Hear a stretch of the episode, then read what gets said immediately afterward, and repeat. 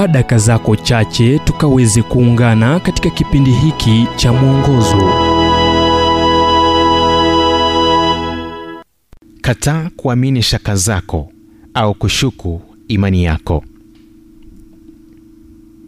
Tukitazama kitabu cha luka mlango wa 7 mstari wa 18 hadi 19 tunasoma kuwa wanafunzi wa yohane wakamletea habari za hayo yote.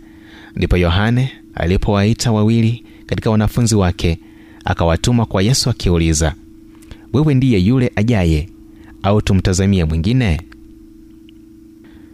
Anjeze gongshe bojakshu aliyejulikana vyema kwa ulimwengu kama mama teresa mwanamke ambaye atakumbukwa kwa kipindi kirefu kwa kazi yake na waliokuwa wakifa kwenye mabanda ya kalkuta aling'ang'ana na shaka na farakano kutoka kwa mungu katika miaka ya mwisho mwisho ya maisha yake.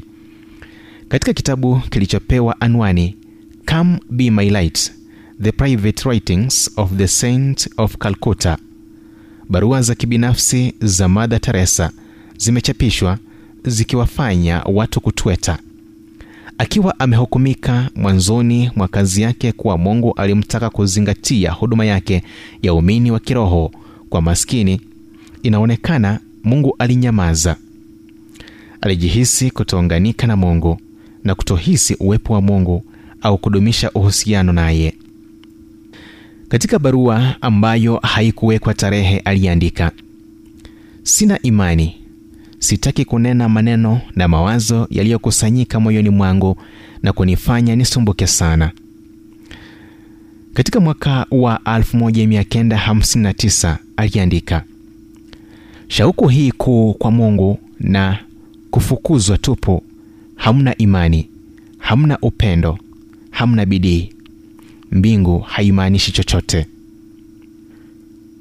Mimi binafsi sidhani kwamba kando na imani kuwa kile mungu anachosema katika neno lake ni kweli hamna anayeweza kustahimili usiku wa giza wa nafsi unaposhangaa iwapo mungu yuko na iwapo anakujali au la unaposoma zaburi utatambua pia kuwa hata daudi ambaye alielezwa na luka kuwa mtu anayeupendeza moyo wa mungu aling'ang'ana na vipindi vya shaka.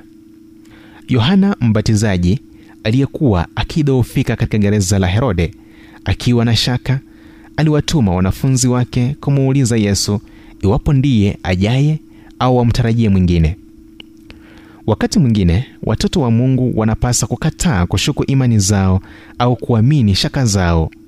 Huenda wewe pia ukahitajika kufanya hivyo. Unapofanya hivyo utakuwa katika kundi zuri.